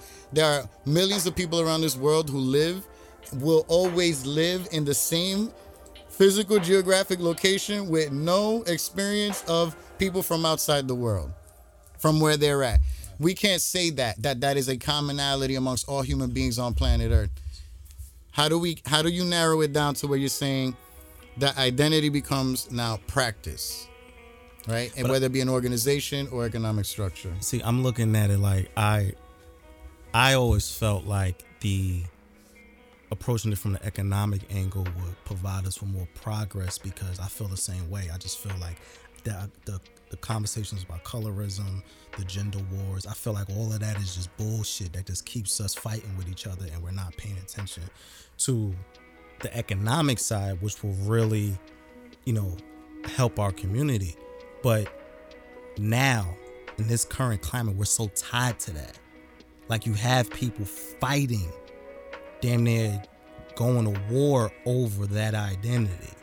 And so how do we talk to these people and essentially them like yo bro that's not that important when they feel like no my identity is all i have Yeah. fuck all this other shit But again, your habilitation into your understanding of who you are. So, if you don't know who you are and you only have one thing to hold on to or two things to hold, on, and I'm challenging them, then you don't know what you're doing. But now, if you know who you are and you know that you have the mobility, no matter what, right? Even in the face of death, people get tortured to death and don't give up information. Think about that shit. The human mind can go that far. You can hold who you are even in torture and in the face of death, depending on the on the on who you are as a human being. So, how many options do I have in front of me for identity subscriptions? And when we go into academia, they got a thousand words. When you go on the street, there's a couple, and we know and we know what they mean right. on the street. In code we know what and you we could go in academia they don't know what the fuck we talking about. You go in academia they go blah, blah, blah, blah, blah, blah, blah, blah. but when it comes to the real people it can't be done. Because academia can only survive on that thought thought thought thought thought thought that means money for that department. So i'm not gonna if we're gonna talk about the progression of racial equality i said zero equals zero is that what we're gonna say? Racial equality is race ain't nothing. So whiteness and brownness. If I'm gonna try to sit here and talk about our equality, I know that your shit they mean nothing and mine don't either. We already were equal when we walked in the room. We don't gotta talk about it. Now, and and this is more for me like a, a, a more aggressive masculine approach because we, there also has to be the compassionate side of that when we're dealing with people practically. Now, I'm not gonna say fuck your one identity, and if you don't know who you are, fuck you right? Because that's dismissive and that's going against what. I, then I, you know, my goal would to be to build with and get you to have a, a a stronger understanding of how you can ground your identity, so that even when someone challenges it, you don't feel right. This is how I explain this, and it took me doing it with Christianity and with being Puerto Rican. Christianity was the biggest thing. I was I was super Christian. Read Bible every day, read all the time. I was a Christian. Somebody challenged my Christianity, I'll punch him in the face. Imagine that. Imagine that. What what this one man I follow that says to turn the other cheek. When somebody would have dissed this, I punched him in the face. People, all billions of people have died over this. So now, if I don't understand that, that has nothing. The the word Christian has nothing to do with my relationship to God. People use that word in all kinds of ugly ways all the time. Has nothing to do with God. People will go to war about this one concept and not once bring up God because they know that if they did, they they moot their own their own arguments. So I had to learn: is it about being a Christian or is it about my relationship to God? Is it about manhood? Because we throw that a lot too. Or being a man, or is it about man? What the fuck is manhood? What is that? Who defines that? This little motherfucker over here? Because he thinks he's masculine, but when he gets alone in a room with his girl, he turns into a little, oh, I love you, baby, you love me too. Big ass motherfucker talking shit. Right. When we go on the other side, again, your fluidity between being able to say, I can let go of identity. This is really Buddhist principle, At- uh, where Buddha said, attachment leads to suffering. So I can be something, but I know that I don't have to be attached to being it. So do you think our attachment is what kind of keeps us in this again circular argument? That And attachment. It's funny because it is the uh, you know how when you put in a uh, your remote, the battery has to have the negative and positive to create the circle. So we talk about the paradox of life. In order to get the engine moving, yes, we need the polarities, right? Because if there's no ugly without pretty, there's no up without down. You need both. You need both. They're going to exist. This is this physical realm. This is the laws of how it works. Right. And you're going. And how much can you consciously evolve from where you stand until you leave this physical plane? So it's just about having people see more than what they identify as. Yeah, because this is you know when you die, we when I we die, people will call us black, people will call us Puerto Rican, but we ain't that no more. Right. So it so for that to be the end all or like or the main go to of the conversation to me is a little weird. Because it's like I get it, we're I, we're all in it. I get, I understand it. But when we're talking leadership, when we're talking organizing, when we're talking liberation of the people, we have to go a little bit above and beyond, a little bit more creative.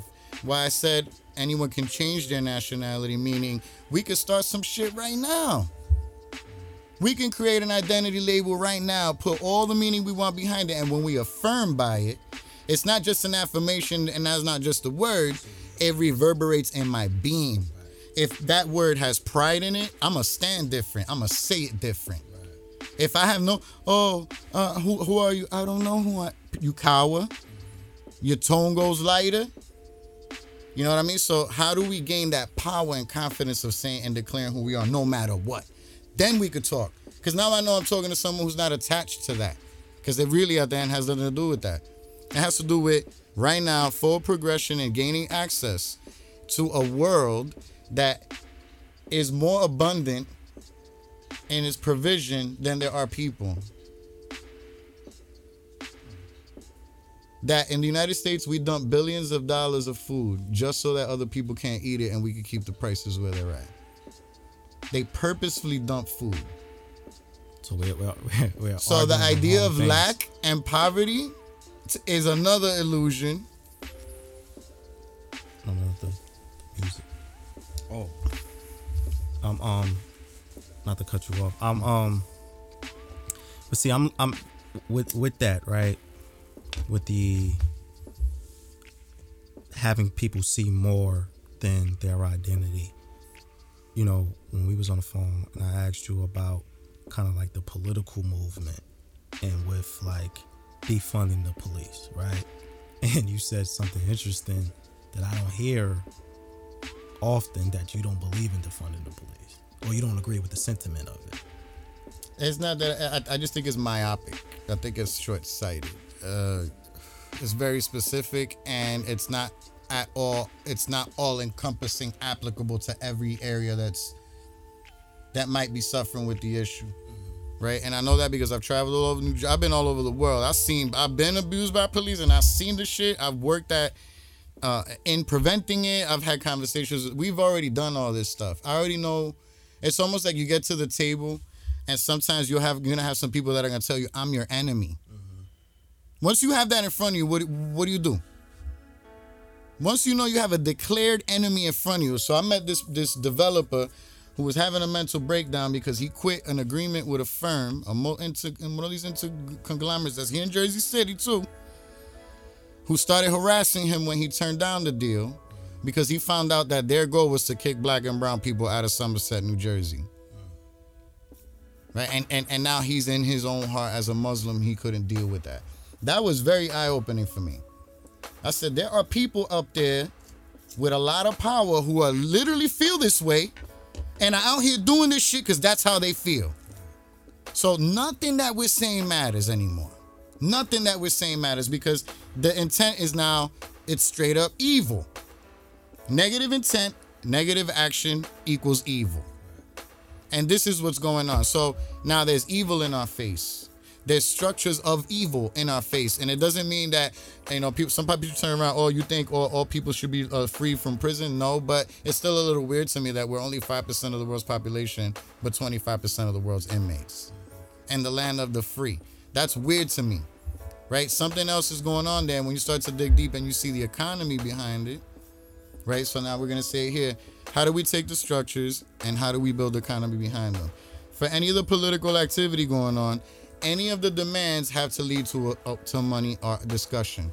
What I'm saying about defund the police and it being limited is that you're looking at justice and law and enforcement of the law You could be. Let's say we do defund Jersey City PD. You still got Hudson County Sheriff. You still got the Park Police.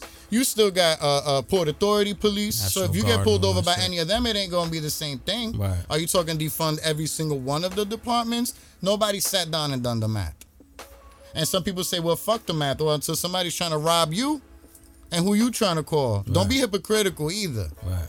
If you've called the police in your life, you shouldn't be protesting defund the police because that's what they use against you.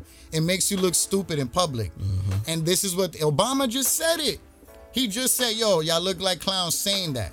They was on his ass. I know they was on his ass, but he's he's speaking the truth from their circles. The moment we went up, they started saying defund, and this is why when you look at organization and protest and the subversive activity that occurs behind it. What, when you're looking at political activity, it's not what you're getting in front of you, especially not in the news. If anybody's done any community work and held an event or did a protest and saw how the news covered you and the shit always got some like three, four, five mistakes in it or saying things that you didn't even say, mm-hmm. Then what are you really reading and what is really happening and what's really going on? When it comes to political movement, there is a Wizard of Oz. There are men behind the curtain, men and women who make these decisions. So do we need to expand our or does the the, the speech around defund the police need to expand? Does it need to go deeper than just Yeah, because it's two arguments. One is public, one is private, right? So this is the public argument. This is public funds. Look at it's not it's not just defund the police, guys. Defund the whole fucking justice system. There's a huge amount of money being spent on from a cop, forensics to detectives to and I love I know a lot of brothers and sisters that are in the field. This isn't any way a diss to that population or what they do. Just an understanding about money and how money's distributed and how efforts are distributed. It's a little absurd to me that millions and millions and millions of dollars are spent to well, like I said, when we say raise police presence, it ain't gonna be in the Heights and it ain't gonna be in downtown Jersey City on Grove Street. You talking? You just come out and say it. The black community, come out and say it. So you're gonna spend this much more money on salaries on these people to to stop crime when you know the crime comes from the not having and the poverty. So you don't want to spend money on resolving the root of the problem, the poverty. You want to spend on policing it. That's oppression. Where does this body have to go? And for anybody to understand the rage of black people, the rage of brown, people in, in, our, communities, it's literally like you're stuck between a rock and a hard place. Because you can't go one way and you can't go the other. If you're gonna have arguments about the funding of the justice system and public budgets and how those public budgets should be dispersed to the community versus independence and privatization of what we do. Like I said, if we us three were millionaires and we walked into a room, we'd have more power than an organization with 500 people who had no money. We have more power than a Facebook group. Right? How do we get there? And the private side, again, as I was talking about the mentality of poverty, financial education, to understand every single one of us should be like a million dollars, and when you say that, it should be like nothing. How do we get? How do we get to talk like they talk? So we're not so the people who are screaming or supporting the defund the police, they're not arguing for the right things. Not and not only that, you're not saying who should get who's gonna get the money. Because I- whoever we have right now, there are some beautiful brothers and sisters out there that are doing certain things. Mm-hmm. But for a lot of the grandfathered institutions that provide services, they if they work, we wouldn't be where we're at. Right? So if you're gonna take that money and now give them more money, more money is not gonna necessarily equal more productivity. More money is not gonna necessarily mean more outcome right? So who's gonna get the money? What structure do they have, and do they have the capacity and the support from the community to make sure that that service is run correctly and and, and is effective? Then we're having the proper conversation. If you take the money away from them and now it's on the table again, you're gonna have infighting. Oh, what did you do? Or we do this, or y'all do that, and you're never gonna get it to happen. And they know that. They know that. They've told me that. They already bank on it. So of us having the infighting, yeah, they bank on it. Because that's exactly what happened here in Jersey City. That's exactly what happened. And I feel like these motherfuckers sit back and giggle their ass off. Because we did all this protesting and all this screaming and crying, and every single demand that we've made that has been made at the table, the opposite has happened. So Police got more funding. ICE got a bigger contract. So is that our fault or is that on them? That's what I was talking about subversive activity. Because when we say our, when who who who destroyed the Black Panthers? The government, my Black people destroyed the Black Panthers. Hmm. Why you say that? Because if government officials can be black. Hmm. So when you look at what happened with COINTELPRO, Mm-hmm. if nobody's ever read about COINTELPRO, I please go look at what that program was, please. That that program didn't just end. If you want to look at how it happened with Malcolm X, please watch Who Killed Malcolm X, so that you see the agents themselves speaking on the brother that gave mouth to mouth to brother Malcolm was an agent. So, we- is he black? Is that dude black? So we can't use. So is it the language then? We have to change the language. It can't be our. We have to come at it from a community standpoint. And that's what I mean about practical. Because when we say community, now if I know it's you and me, you and me and him, you and me and her, and then more people are coming to the table, and as they're coming to the table, as more people start coming, you need standards. Right? All right, who's coming to the table? Oh, I want to come in here and sell drugs. You can't come in here and sell drugs. Now we start to impose our own restrictions of who can belong to try to get the perfect group of people to get action to be done right? That's what I mean about structure with vetting. In that vetting process, they insert themselves. So while you might be speaking to a black or a brown leader, you really might be speaking to an agent. But how do we differentiate those people? You Like, don't know. Man, that shit sounds like ain't no fucking hope then, bro. Like that shit. There is hope, you know, and I say this, bro. You gotta know how to ask the right questions. it, again, it's how you carry yourself. So I know I'm from the I'm from Brooklyn. I grew up. My I went to John Dewey High School. I took the train an hour and a half to school. In the train, I ever got into mad arguments, fights, discussions, uh, beefs, etc., etc. Throughout the constant testing of growing up like that as a teenager, I came to a science on how if I'm going to encounter another man, how I can make that man feel afraid. In my look, in my stance, in the way that I speak, you can I can maneuver my body in a way that would show that I have more power than you. There's a dope video on YouTube that they did on the Science Channel about alpha males. The one guy expressing himself to be the alpha male put his arms around two other dudes, take take a picture, and the two other dudes pose like this, which they call the the fig leaf pose, which means to protect your genitals because you feel inferior. Didn't even know they did that in the picture right? So there's a science to, to how we engage. And once you learn that engagement now becomes different. Like if somebody came at, and this happened mad times that they thought they was gonna rob me. They thought they would they came up to me think as soon as they came to encounter me became a different story. You gonna rob me? You, you sure you gonna go that route? Oh shit. Oh now they gotta think about it. So for any intention is met with the opposite energy, your energy, your force field. That's why I said the most important thing is how you declare yourself, how you feel about yourself, because that energy carries on to other bodies. If somebody comes with a negative intention and yours is pure, you might dissipate them. Right? If somebody's coming in trying to spread lies, but you stand in truth, they're not to be able to spread poison. Right? So the ethic and the code that needs to be held by the organizers is that much more of a higher standard, which is why the churches are more successful in these routes. Which is why Dr. King could only been Dr. King because he was a reverend and all of the churches that came behind him. Why? Because they have a moral compass. They point to God.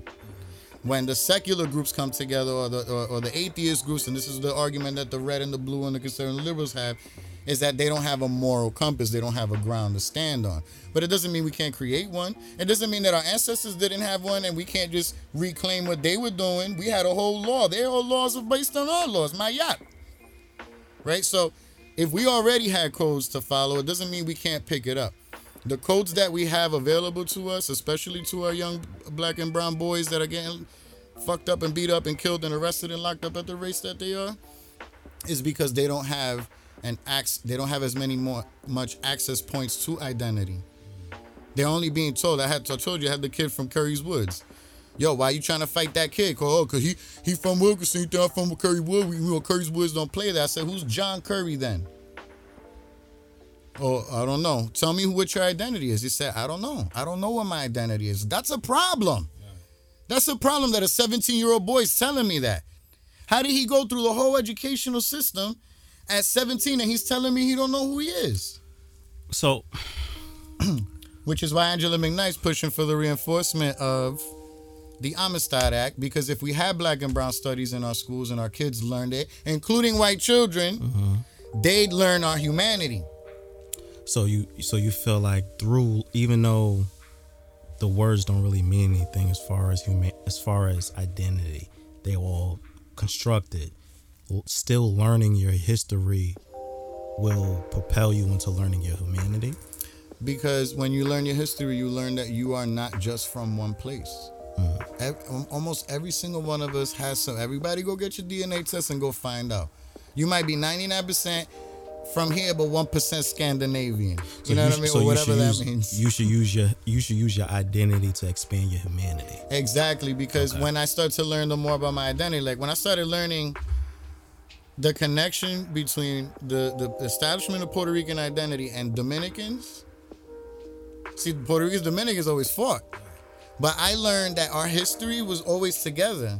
And the people that the real revolutionaries, the real fighters, they fought together. And when I learned You that, I could n- I always looked at Dominicans as my brothers and my sisters Maybe you need to hit the right? So when I dojo, get some learned more practice. who I was, I learned my connection to others, and it got rid of that. Oh, you're from here, and I'm from there. Because at the end of the day, even as far if I say you're from here, I said I still temporal. You're from here up until this year. But if you keep going back, you and me got the same family. You go far back enough in ancestry, we came from the same fucking people. Right? So look at look at world population in the year zero and look at the world population today. How did 7.5 billion people get to where they're at? They started with a few people. We all come from the same place. That's the reality of it. We want to taint that reality say, oh no, but the identity is more important. No, no, no, no, no. This is the ground. This is where we all come from. We all come here from this earth. We all came here on this earth for a reason, consciously. Not just in the illusions of identity and all the things around us, but literally how we want to leave an imprint on this earth. Right? And if my imprint on this earth means the imprint meaning as many people as I can touch as possible, then I can't be thinking about identity. I have to think about people.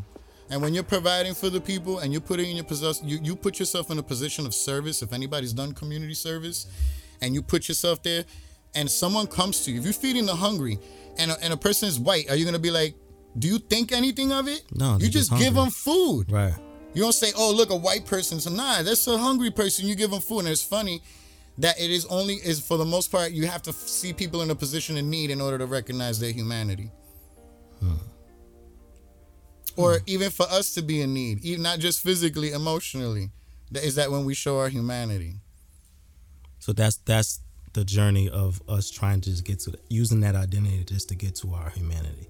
Now, with your work in the prison system, how would you rate the success rate of getting inmates who, like you said, like don't know their identity? How are they learning to understand their identity, become better humans, so they don't go back into the system?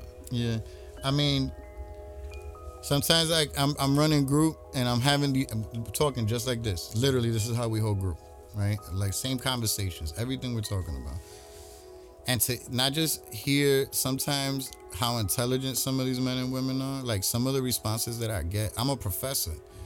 I teach college students. I'm around academics, and sometimes I hear responses from them that blow my mind. Sometimes I'll sit with someone and we're coaching and they tell me their life story and it blows my mind that sometimes you'll look at someone in that condition and you think that there's something to it, right? When when you really look behind them and around them, you understand for the most part where where they're at. Now, I don't take away that they made a conscious decision, but I understand why they made it. Especially for most of them that are addicted to drugs, because that's the biggest problem. I grew up with, with my dad being like that, right? I understood, right? And when I see them, I understand. And I understand that it has nothing to do with who they are. I understand that it is a sickness, a mental one, a spiritual one. They need, they're spiritually thirsty. So you, you, I'm in front of a group of people who are spiritually thirsty, and you start to speak about spirit. Who does that? Preachers. and and not even they speak usually when we see religious leaders they're speaking about jesus or muhammad they're speaking about another man they're not speaking spirit and when i talk about spirit and consciential evolution they're like what yeah your consciousness it evolves it, it develops you grow up you mature Oh, word, yeah, that's true. Yeah, so you're not you now. You're you a bunch of times. You remember you when you was 15. Remember you when you was 20. Remember you, yeah, you evolve, you grow, and 10 years from now, 15 years from now, you're gonna be a completely different person.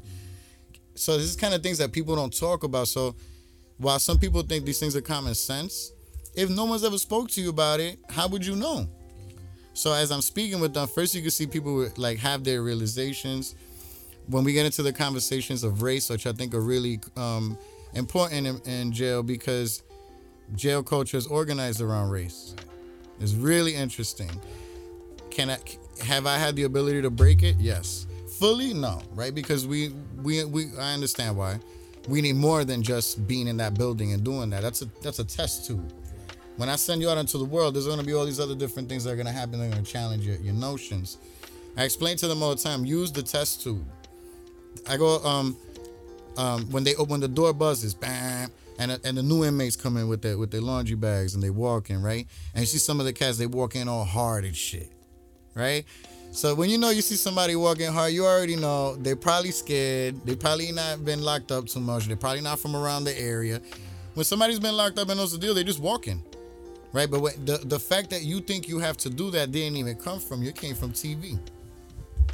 They programmed you to walk. You think way. because you watch so many jail and prison shit, you right. think this is what it's supposed to be like. Right. They go in the building thinking they're supposed to act that way. Right. So I tell them all that when I went to go when I proposed to teach emotional literacy, uh, I got some pushback because they said that inmates need to develop uh, emotional barriers uh, to protect themselves in that environment. So I was like, wait, wait, wait, excuse me. So, so that means these walls do something to you? being inside this building does something to you, or you choose to do that? Because you, you you're blowing my mind with what you're saying. You're saying that they don't have potential to emotionally develop their intelligence, that they should remain emotionally retarded, so that they can survive in a jail. Okay. And That's they, the mentality. And then they come out of jail with that same mentality and end up right back in jail. And it's it's so detrimental to who we are, the way we relate, our our, our love relationships, our um, uh, kids. It's so destructive. Uh, it's it, to me. Like I've worked in a lot of different things in politics and the social arena, but like this, it's so deep. It's so dark. It's so rooted in what these people thought they were gonna have and they didn't, and they're still trying to live it out. It's fucked up that a lot of us don't even know that's what's going on. That we have to infight before we get together to think to actually do something and a lot of times not even. Um, that we don't understand our economy so we can't move forward because we don't know what a million dollars is. That we're to trust each other with a million dollars. That private contracts are called trusts. Right in the hood? You can't trust nobody no damn hood right? So if there's no trust then how we going to form private contracts how can we up who we are as a community if we don't even understand the ability to enter these things? And that's what I mean. At the end, of what I would say is how much of this can be helped through the education system.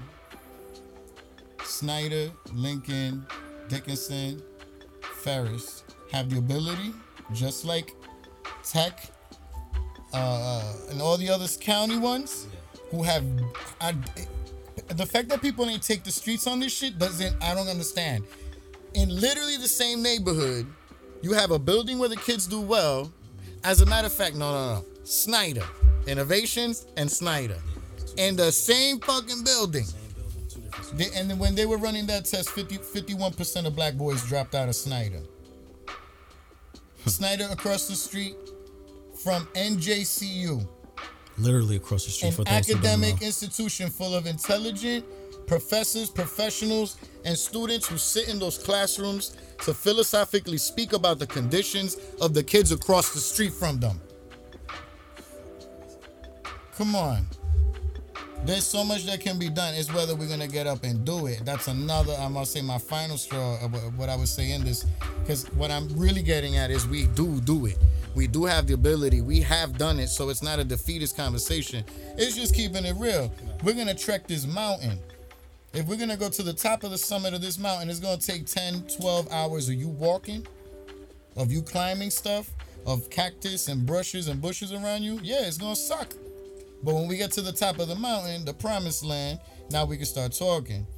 Whatever obstacles are in front of us, as long as we're aware that they're there, now we can organize. But we're not gonna walk around blind. We're not gonna walk around acting like just because you got brown skin or black skin, you ain't a fucking agent trying to sabotage what we're doing. That just because you black or brown and you got into a position of, of a legislative power, that you were really gonna go up there to stand for the rights and the beliefs of the people. We're not duped no more. It's been too long of this happening.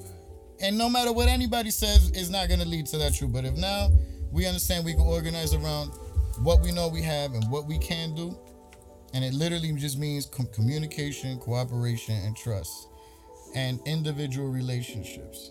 Get your family straight, right? For those of us that don't have amends with our family, start making amends with your family because when you look at the richest people in the world, you don't call them by name, you call them by last name. And in order to break the economy of a community, you break the family. Hmm. That's absolutely true. Well, last point before we get out of here. What are some of your goals moving forward? Give me give me two goals for you moving forward. All right, I'm gonna combine one, which is to get rid of any loopholes that lead to dehumanization and create the structures or help create the structures that will allow us to hold it accountable. That's one.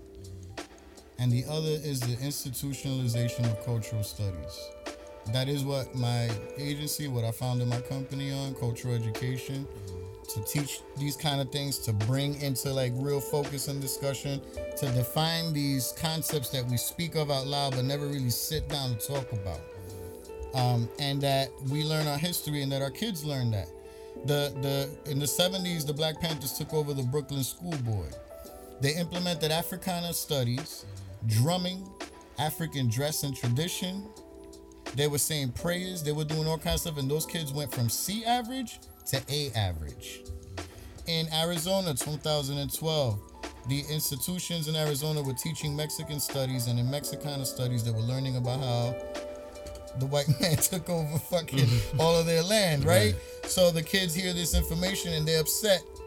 So the white legislators said, "No, we can't have our kids angry at white people." So they banned Howard Zinn's A People's History of the United States. They created a list of censored books that were not allowed to be taught to you to learn the truth about their history.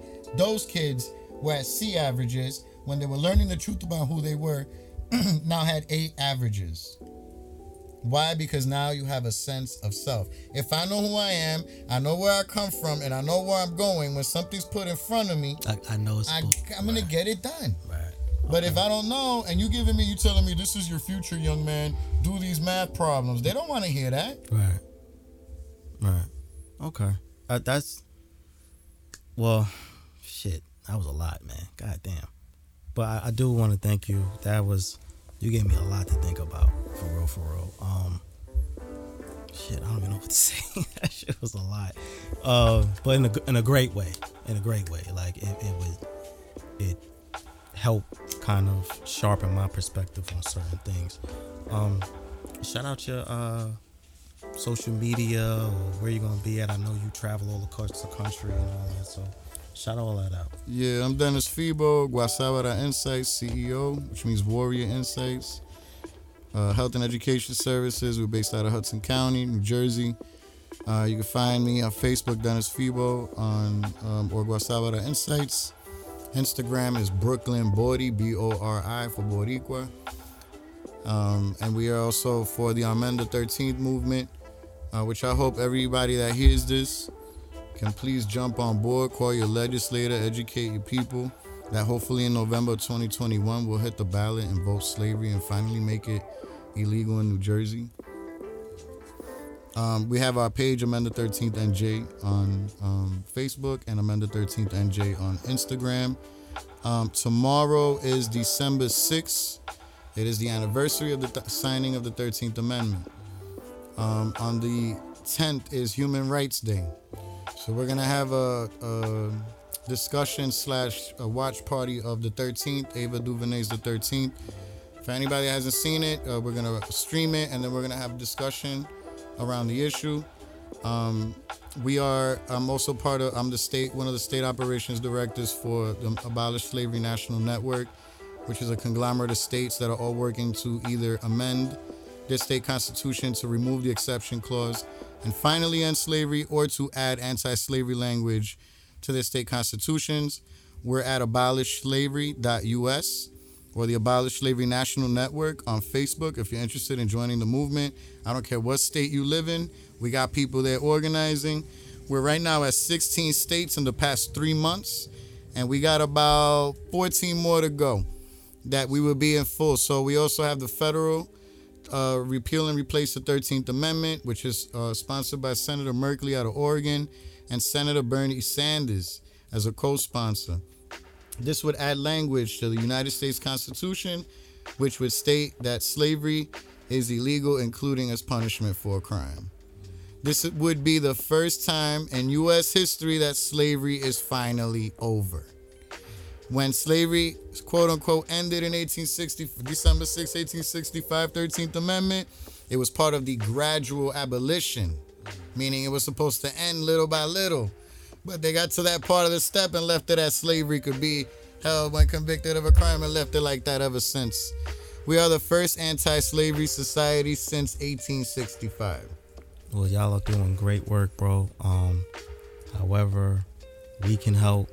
Please let us know. Spread Um, that word, baby. we definitely gonna spread the word. And um, to everyone listening, I hope you learned something. Follow this man on everything. Um, because this all this at the end of the day, this is all our fight as humans. We all live in this country, so this is all of our fight, regardless if you want to believe it or not. So with that being said, in the meantime, in between time, uh, follow the show on everything.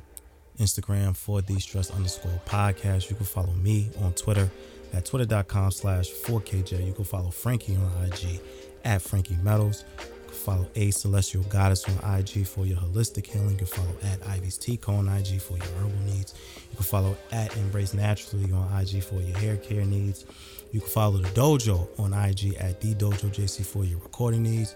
Make sure y'all like, rate, review, subscribe, tell a friend and tell a motherfucking friend, and um, humanity for the stress. Because we all in this fight together, beloved. We, we, we gonna get together one way or another. Love y'all. See y'all next week. We out.